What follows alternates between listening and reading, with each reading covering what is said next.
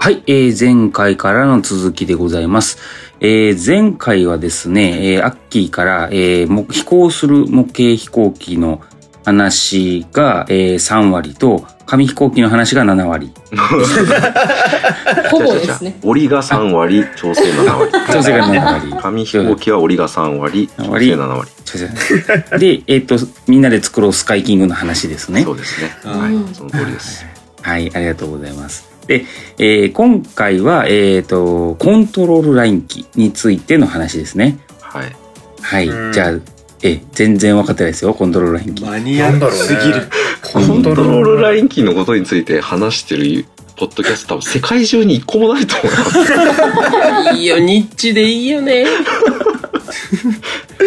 すいません、本当に。お願いします。じゃあはい、話していきます。はい。あの、そう、前回、その、民間分野のドローンといったら、まあ、ラジコンですよねっていう話から始まりましたよね。うんうん、でそうそうそうそえっう。と、趣味の世界の、まあ、ラジコンというか、飛ぶ飛行機っていうと、まあ、飛行する模型飛行機ですよね、と。うんで、飛行する模型飛行機ってどういうジャンルがありますかって言った時に、3つのジャンルを紹介していて、1つ目がフリーフライト機、2つ目がコントロールライン機、3つ目がラジコン機っていう話をしました。でうん、前回、えーフリーフライト機、これはもう操縦しないやつですね。あの、ゴム動力機とか、あの、うんうん、まあ、紙飛行機も、あの、強いてジャンル分けするならここに入ると。今回はコントロールライン機って、まあ、ラジコンとそのノーコントロールのフリーコン、フリーフライト機の中間みたいなやつを紹介します。タコだろ。タコ。あ、そうそうそう。タコ。ああのね、タコと思ってもらってほぼ間違いなくて、タコに動力ついてるやつみたいな感じです。動力付きタそコ。うそうそう。ー動力ついてんだ。動力ついてんのか。あー、それじゃあちょっとちょっと違う。行こうか。ほい。これあの、FAI のジャンル分けで言うと F2 っていうカテゴリーになりまして、日本とかアメリカだと、ユーコンって呼ばれる、あの、ジャンルの、えっ、と、模型飛行機です。知らねこれ、未だにあるんですかあります。ユーコン趣味としてやられてる方、私お会いしたことあります。あ、いらっしゃるんはですい、ね。いらっしゃ います。はい。で、ーこれね、一応頑張って言葉でまず説明します。説明しますね。うんあの、エンジンとかも、まあ、エンジンかな。エンジンを備えた、まあ、いわゆるラジコン飛行機みたいなやつうんの主翼の翼端からワイヤーがシューンって伸びていて、操縦者がそのワイヤーを持った状態で飛ばす。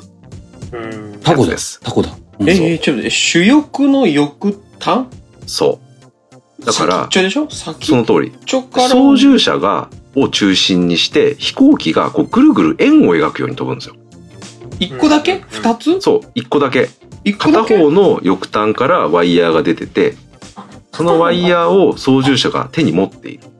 で、うん操縦者は中心に立っていて、ウォーン、ウォーン、ウォーン、ウォーンって操縦者の周りを飛行機が水平飛行でずーっと円形にこう、ぐるぐるぐるぐる回ってるような飛ばし方をするんですね。うーん。はい。じなゃあんちょっかと、あれ絵で説明します。はいはい はい。えっとラジオなのに、ラジオなのラにジオなのに絵で説明し ます。えっと今お見お見せしている絵は、えっと、飛行機、まあ、いわゆる飛行機の形をした模型の主翼の左側から、えっと糸が2つ伸びていてその2つの糸がこう20メーターぐらいの長さでその20メーター先に操縦者の手があるという絵を見せてます。で操縦者はで飛行機はこれプロペラついてるんでエンジンついてるんでビューンってとにかく飛びますよね前に。うんだけど、主翼の左側の糸で、えっと、操縦者に引っ張られてるんで、円を描くようにずっと飛ぶんですね、操縦者の周りをうん。うんうんで、操縦者は、その糸を調整して飛行機を上に上げたり下に下げたりする。だから、ピピッチだけは操縦者がコントロールできる。あのまあなんか、そういうやつです。むあれだよね。えん、あの、なんだっけ、あの、えっと、室伏。室伏でしょ後あ、半そうそうそう、円盤投げみたいな感じだね。投げそうのそう。円盤投げか。室伏があ、そう。先っちょ丸い、あ、あれあそその先っちょが飛行機みたいな感じだよね。その通り、その通り。ここの円盤投げ状態、え、じゃねえや。えっと、砲丸投げね。砲丸投げのそう放つ前の状態で楽しむ放つ前の状態を楽しむそれってさ、やってる人酔ったりしないの気持ちあ悪い。のねちょうっとん私もそれは聞いてみたい ずっと回ってるってことだよね。そうそうそうそうそうだって多分さそのすごいエンジンでのさ力で引っ張られるのにはい。追い追いつこうと頑張って回さないといけないわけでしょ。あまあ、エンジンで勝手に飛ぶんで、まあ、き操縦者は、あの、追いつくというか、それに引っ張られて回ってるだけみたいな感じああでそういうすこね。とかそういうことかはいはいはい。いやで、えっと、このコントロールライン機があの趣味としてこう一般化しだしたのは1940年代、第二次大戦の直後ぐらいだったらしいです。うんでその後1960年ぐらいには世界選手権が開かれるぐらいまで広まっていきます。うんで、まあ、ラジオなんですけどまたもや、えっと、ちょっと皆さんにですねぜひ解説していただきたいのであの動画をお見せします。解説できるかな。今、はい、これはあのコントロールラインの機体であの飛行速度世界記録を作った時の映像です。ちょっと待っはて。白人の、はいあのおじいちゃん二人が今しそゃれがはいいんんでじ ゃないですか。二人なんか向かい合ってる、そうね。ピチピチのズボンを履いたおじいさんが今、飛行機そうをね見に座ってます、 BVD のあの白い下着みたいなシャツに、うん。飛んでった。で飛び出しましたよ。はい、はい、加速しだしました。はい、はい、はい。あはい、砲、砲丸投げ始まりました、砲丸投げ。あ操縦者別のとこにいるい。たいたい砲た丸投げ始まりましたよすごいすごいなんか、なんだろう、真ん中に棒が立ってて、やばいやばいやばいやばいやばいやばいやばいコールダンスのようにくるくる回っていえやばるいお。じさん自体も回ってますね。おおじじさんが回ってますね。おじさん回りながら、おじさんの周りを糸で繋がれた飛行機がものすごい速度で飛んでます。これめっちゃこれが有効です。室待って待ってこれコントロールしてる？伏はい、これピッチだけコントロールしてます。ピッチだけね。本当にコントロールしてやってるるおじさんはなんかもうの？おうおうおう。うん。うん。回ってるおじさんはい、着陸入りますね。今から着陸いきますよ。はい。やばいシュールはい、滑らかにこれ着陸します。はい、ちょはっい、とどれはいどれ、どれ世界記録出ました。アスファなんルとトこの時の世界記録、時速300キロ超えてます。ちょっと待ってちょっと待ってこえれ。ちょちょえちょえ何がすごいかがわからない何がしたい何がしたいマジ種類。え、何がし何たい何何こ何れがね、したい特殊な、しかも有根機で、あの、羽が1枚しかついてないですね。左左右の うち。わおわおわおわお。スター・ウォーズに出てくる宇宙船みたいだ。いはい。や、もう、情報が洪水です よ。情報が洪水です。これさなんで紹介したこれなしでもいけたでしょどうしてもみんなに分かってほしかったんですね、この有根を。うんいや全国の有根ファンの皆さんと、ぜひこれ共有したの。ラジオの見解だろこれやばい。まあとにかく皆さんに動画見ていただかないとこれもう絶いや、対あの、伝そうわんそなういよ。どそうう。だ。動画のリンクも貼るんだけど、一つだけ絶対これは言いたいんだけど、おじさんにフォーカス当ててる。そうね。うんそうね。コントロールライン機に当ててないよね。おじさん、ぐるぐる回るおじさんをひたすら見てたやつなんだよも。うねい。やーやばいなおじさんしか映ってないもんだって。皆さん、あの、ご存知の通り、今のが F1A ですね。F1A。知スらないけど、ちょっと知らないけどね。ちょっとピードを待って競うやつです。F1A。うんあ、ごめんなさい。F2A。ごめんなさい。F2A ですね。ああ、F2 はい、だよね。 F2 が、えっと、コントロールラインで、そのうちの A、F2A がえ速度を競うやつですね。うんあはいあ。で、あ今速度がすごかったんだ。うん、 F2B は、これアクロバット部門。これね、宙返りとかします。あれで。あれであれで宙返りします。はいうん。で、F2C。これは3機同時に飛ばしてレースします。えでおじそさうんが3人中心に密集して、ああ、びっくりしそうた。そう3人のおじさんが密集してえ、えっと、くるくるくるくる飛行機をこう飛ばす。そで、れこれ、スピードこれ200キロ超えます。ちょっと待っておじさん同士が絡まっちゃうんじゃないの？おじさん同士で俺も絡まるんじゃないかと思うんだけそうど、うん映像見る限り絡まってなかった。あの、ただ密着はしてた。見てー見てー三で機 ね、これ同面士白いんだけど、競技のレギュレーション的には、えっと、10キロ。1周1キロのコースを10キロ飛ばすんだって。 10周ってことそうそうそう。あ、100周。あ、これ100周か。で、その間に着陸させて給油するんだけど、給油係の人がいて、その給油も、あの F1 のピット作業みたいにめっちゃ早くやんないと負けちゃうから、大事。給油もあるんだ。やばいえな。ちょちょっと待って、ちょっと待ついってくて。そるの、い一周、え、そっか、1キロか。1キロだから。あ、ごめんごめん。えっと、100メートルか。ごめん。100メートルであ、えっと、100周で10キロかな。ああ、そういうこと100 m ね。だから100回、100回転すでる。ぐるぐる100回回っ転てるする。ことでし100ょ回転すたるだ。ただそうそう。おじさんがね、おじさんが100回転する。 3人が、絡まり合なっんかて。さ、そうそうそう絡まり合ってね昔さ、昔さ、登り棒、小学校に登り棒とかあったじゃうん。んうん登り棒とかでさ、なんかその、手、手で掴んでさ、体をこう、遠心力で、なんかぐるぐるぐるぐる回ったようなやつやったじゃん。うんあったわかるやったやったぐるぐるぐるぐる、鉄臭くなるよね鉄臭くなるやつ。あれで、だからおじさん3人がぐるぐるぐるぐる反対側には飛行機持ってそうそうそう遊んでんだよね、マジで。そうそうそうそういや、でも全員マジ顔でやってるわけでしょ。マジ顔マジ顔ガチでやってるわけでしょ。もう一個 F2D これねコンバットカテゴリーって言ってこれ F2C はさっきスピードを競ってたけど F2D は同じく2人とか3人同時に飛ばすんだけど機体から出てる紙の尻尾みたいなやつを切り合うってこれコンバット尻尾取りゲームだよ、尻尾取りゲーム。ええうん尻尾取りだよね。尻尾取りゲームだ。ははいじゃあ動画見ますえい。はい。はい今おじさんが知らない世2界人あのスタンバってます ねヘルメットかぶってスタンバってますはい飛ばしましたはい飛ばしましたおじさんが2人どんどん糸を持って飛行機飛ばしてますでお互いの飛行機をぶつけ合ってます飛行機からは長い紙の糸が出て線が出ていてそれをお互いに切り合うものすごい軌道ですええうわ、本当だ。え、な、ど、どうやってそんなのできてるこれねなんで絡まならないのか全くわからない俺もなんで絡まんないのこの二つの機体これが。早回しえこれね一倍速ですえマジでな、はいラジオ聞いてらっしゃる方ポカンですね申し訳えございだませんよね。だよね。なんだろう、うこん。れ。ガンガンダムのラたジオの限界だよ、これ。えあのちょっとリンクからぜひですねあの見ていただければと思います申し訳ないんですけどこれちょっとね動画じゃないと伝わらないですこのマジで伝わら変な態い。具合めマジで伝わらないし、その白人たちちゃんとヘルメットかぶってるから。そう、ちゃんとヘルメットかぶって、もう、眼差しがガチっすよ。ガチおじさんたちがね。いや、見てる映像、本当あの、夕方のコウモリが飛び交う映像にほぼ近いよ。確かにあのあ飛行機のスピード感がそねうそう、スピード感が、なんか、コウモリが2匹か3匹か、キュンキュンキュンキュン飛び回ってる。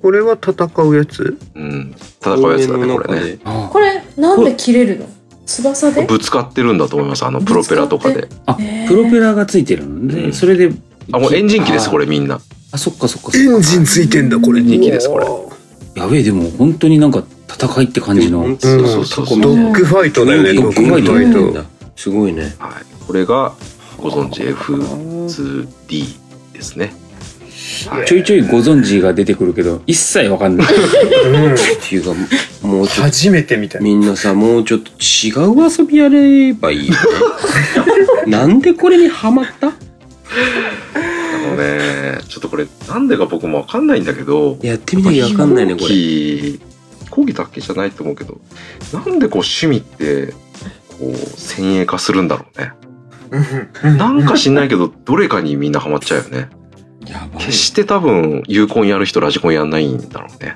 不思議なんだよね本当ねそういうこと有コンやる人はラジコンやんないのね。わかんないけどなやるほねまあまあるなやるんか方ももちろんいると思うけどあの不思議だよねこれねはいじゃあいよいよいいですかもう、うんあものう有コンの話もう大丈夫ですかうんいろいろ気になるけわかりど、うん、いろいろ気になるけど。ましたかねあよかったですお腹はいっぱいですすよごあい気大丈夫になるでけすかもどうまだ、はい、いわかりました。じゃあ、いよいドよローン会ですかねドローンそう会でですすね。いよいよ、じゃあ、ドローン、ドローン。い来ました、ドローン、ついに。マツコはのいテレビ出た方がいいよ、本当にそうだあのね。申し訳ない。僕はね、有効やらないんですよ。私は、あの、紙飛マ行ツ機コのと。知らない世界に出てほしい。そううだん、ね出れそ出れる出れるで、いよいよ、あの、飛行する模型飛行機の最終形態、ラジコンの話ですね。これ、うん FAI のカテゴリーで言うと F3 っていうジャンルになります。常をうん。そう、無線操縦できる模型飛行機ですね、これね。だよねだから、うんうんいよいよドローンに近い。あの、今まで紹介してきたその F1、フリーフライトは、そもそも操縦ができない。もう飛びっぱなし。F2 のコントロールラインは優先でしたね。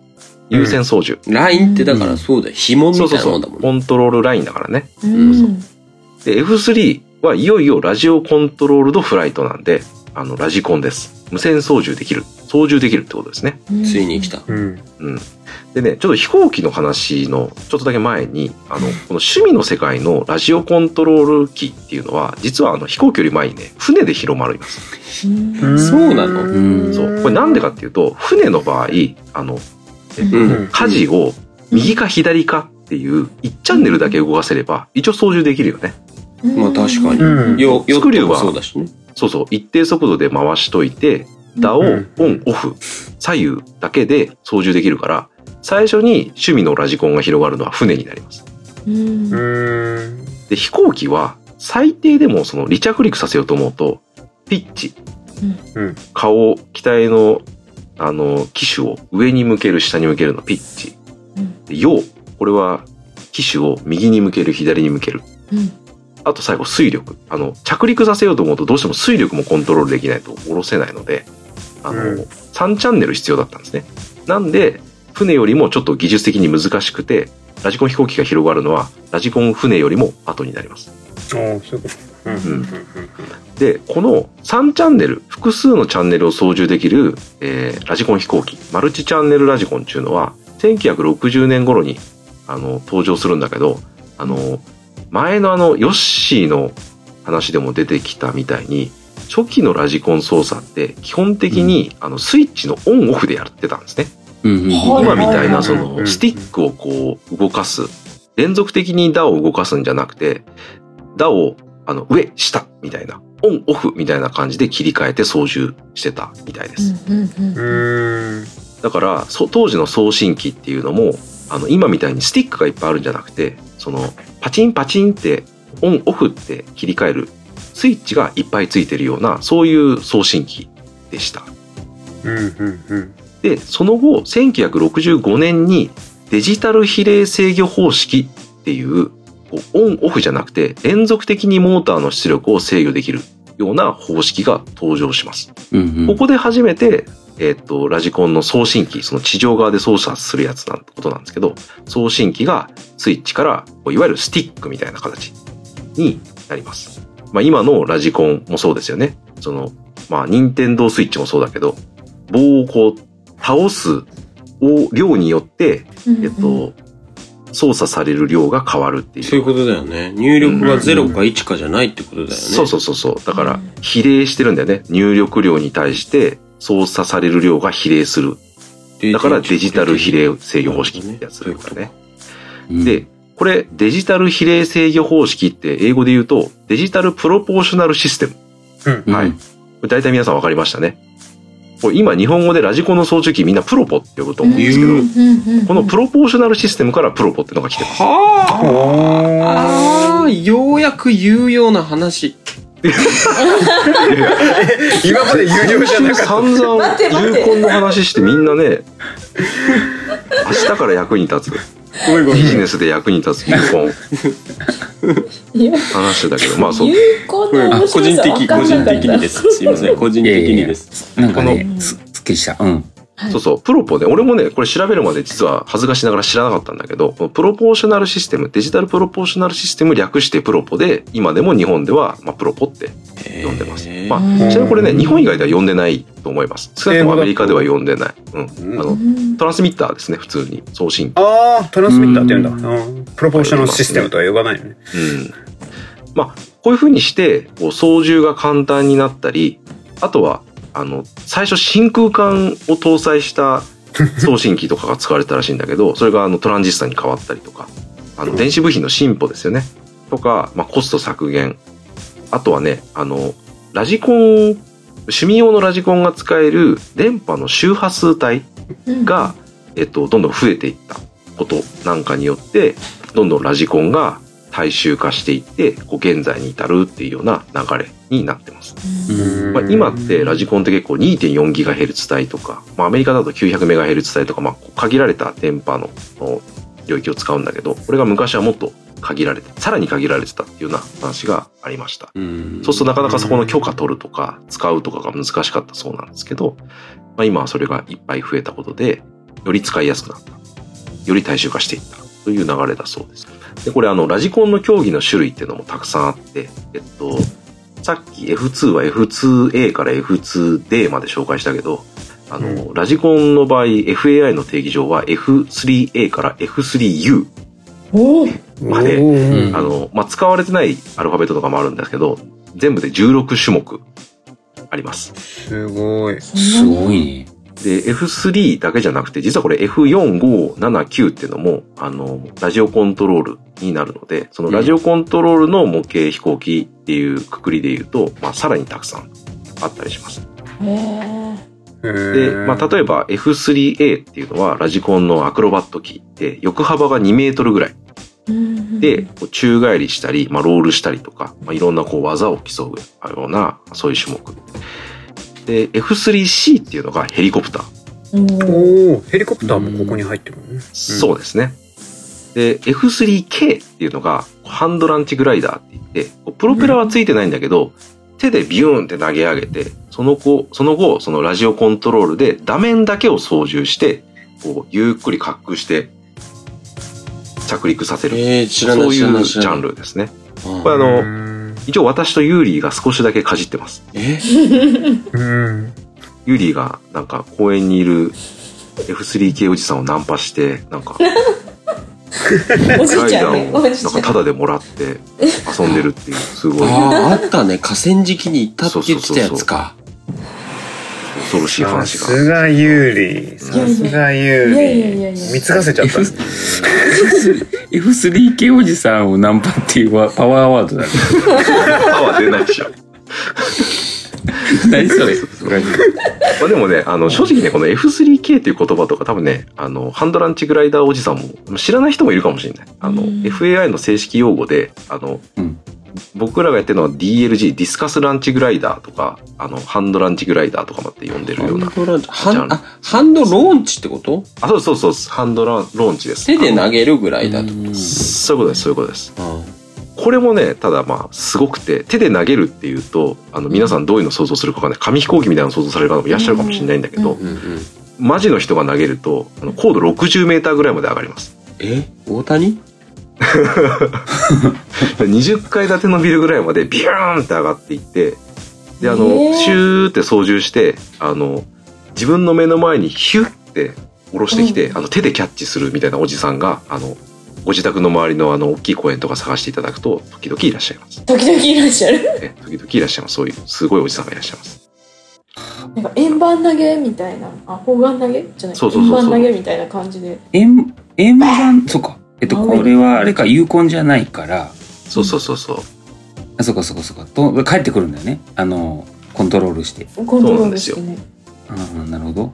これもねあのでっかいやつだと横幅2.5メーターとかあの F3K の競技用のレギュレーションでいうと1.5メーターまでのが決まってるんですけどあのもっとでっかいグライダーなんかだと本当に23メーターぐらいのやつ飛ばしてるおじさんとかいてえっと本当ねあの円盤投げみたいな感じでくるって回転しながらあの羽翼端を手で持ってあのくるって回転しながら遠心力を使ってビューンって投げるんですね。はあ。それで、あの、高度60メーターぐらいまでビューンって上がってって、もう何分間も、あの、動力なしでこう、飛ばすっていうような、そういう感じですね。うん。これは動力がついてないんだね。ついてないです。ついてない。へえ。さらすっげえにこと思うの上昇気流を捕まえてどんどんどんどん上に上がっていくみたい そうですね。な。はいこれもなかなか面白い。私は最近ちょっとこれをやってました。これ非常に楽しいですね。楽しいです。えまあこんな感じでですね、あの、ラジコンと一言で言っても多種多様ございまして、まあ、それぞれいろんなマニアックな世界があると。で、えっと、まあ、1960年代ぐらいから趣味として広まっていって、まあ、大衆化、まあ、さっき言ったように多様化していって、それぞれのジャンルでこう世界選手権とかが開かれてるような世界になってる。まあ、それが今のラジコンの世界でございます。へうんいやーえ思ったよりすげえ沼だったねめちゃくちゃ深いうーん。有効の面白さがいまいち分かんなかったけどそれね、有効のおじさんに今度出ていただいて語っていただかないと。語っていただかないと。有根現物みたいな私はちょっとやってるって人しか会ったことなくて実際にやってるとこ見たことないんだけど、まあ、今でも、うんあのファンの方いらっしゃるみたいですね。へ日本でもすへごいね。まあ、そんなんが一応ラジコンのあの概要みたいな話でちょっと次週もう一回だけあのもうちょっと日本にフォーカスして、うんえっとうん結構ね日本のラジコン業界って世界でもあの存在感があってあのどういう会社があるとか、えーとどんな世界チャンピオンがいますとかちょっとそういう話をちょっと来週したいと思います。ということですね。はい、ありがとうございました。もうなんか、えすごいラジコンの奥が深いのと、で、結局あれだよね、1960年代ぐらいからラジコンは大衆化していって、スネ夫が持てるようになったっていうことでそういうことですね。ああ。えなるうほど。んでそれが、えっと、ドローンにつながっていくという理まあ解そうですね。。はい。まあラジうんドローンも、まあ、ラジオコントロール模型飛行機の、まあ、一種ですよね、定義上はね。うんうんうん。ああ、カンタが持ってたのはラジコンではない。カンタが持ってたのはフリーフライトですフね。リーフライドですフね。リーフライト。 F1 ですね。そうですね。カンタは F1、スネオは F3 ですね。わうかりました。あのそれを言えるだけでラジコンおじさんは大喜びですね。 え心つかめんるとあ思いまのす。、魔女の宅急便でトンボが乗ってたのは、あれはラジコンではない。あれは鳥人間ですね。鳥人間ですね。あえー人力飛行機ですね、なあるほどれね。まあでもラジコンもね、あの、友人機ばりにでかいの飛ばしてるおじさんとかもいますね。あへなるえほ。どそれ乗れんじゃねみたいな。いますね。もう2、3個ぐらいぶっ込みたかったんだけど、思いつかないから終わりま しょう。思い浮かばんよね。じゃあうんごめんなさい。はい。はい、 じゃあ今日のところはこれくらいで終わりにして、えっと次回は、えー引き続き、えー、アッキーから日本のラジコンに関する歴史とか企業の話をしてもらおうというところですね。はい。はいじゃあ今日のところはこれで終わりたいと思います。皆さんお疲れ様でした。ありがとうございました。あありがとうございました。ありがとうございました。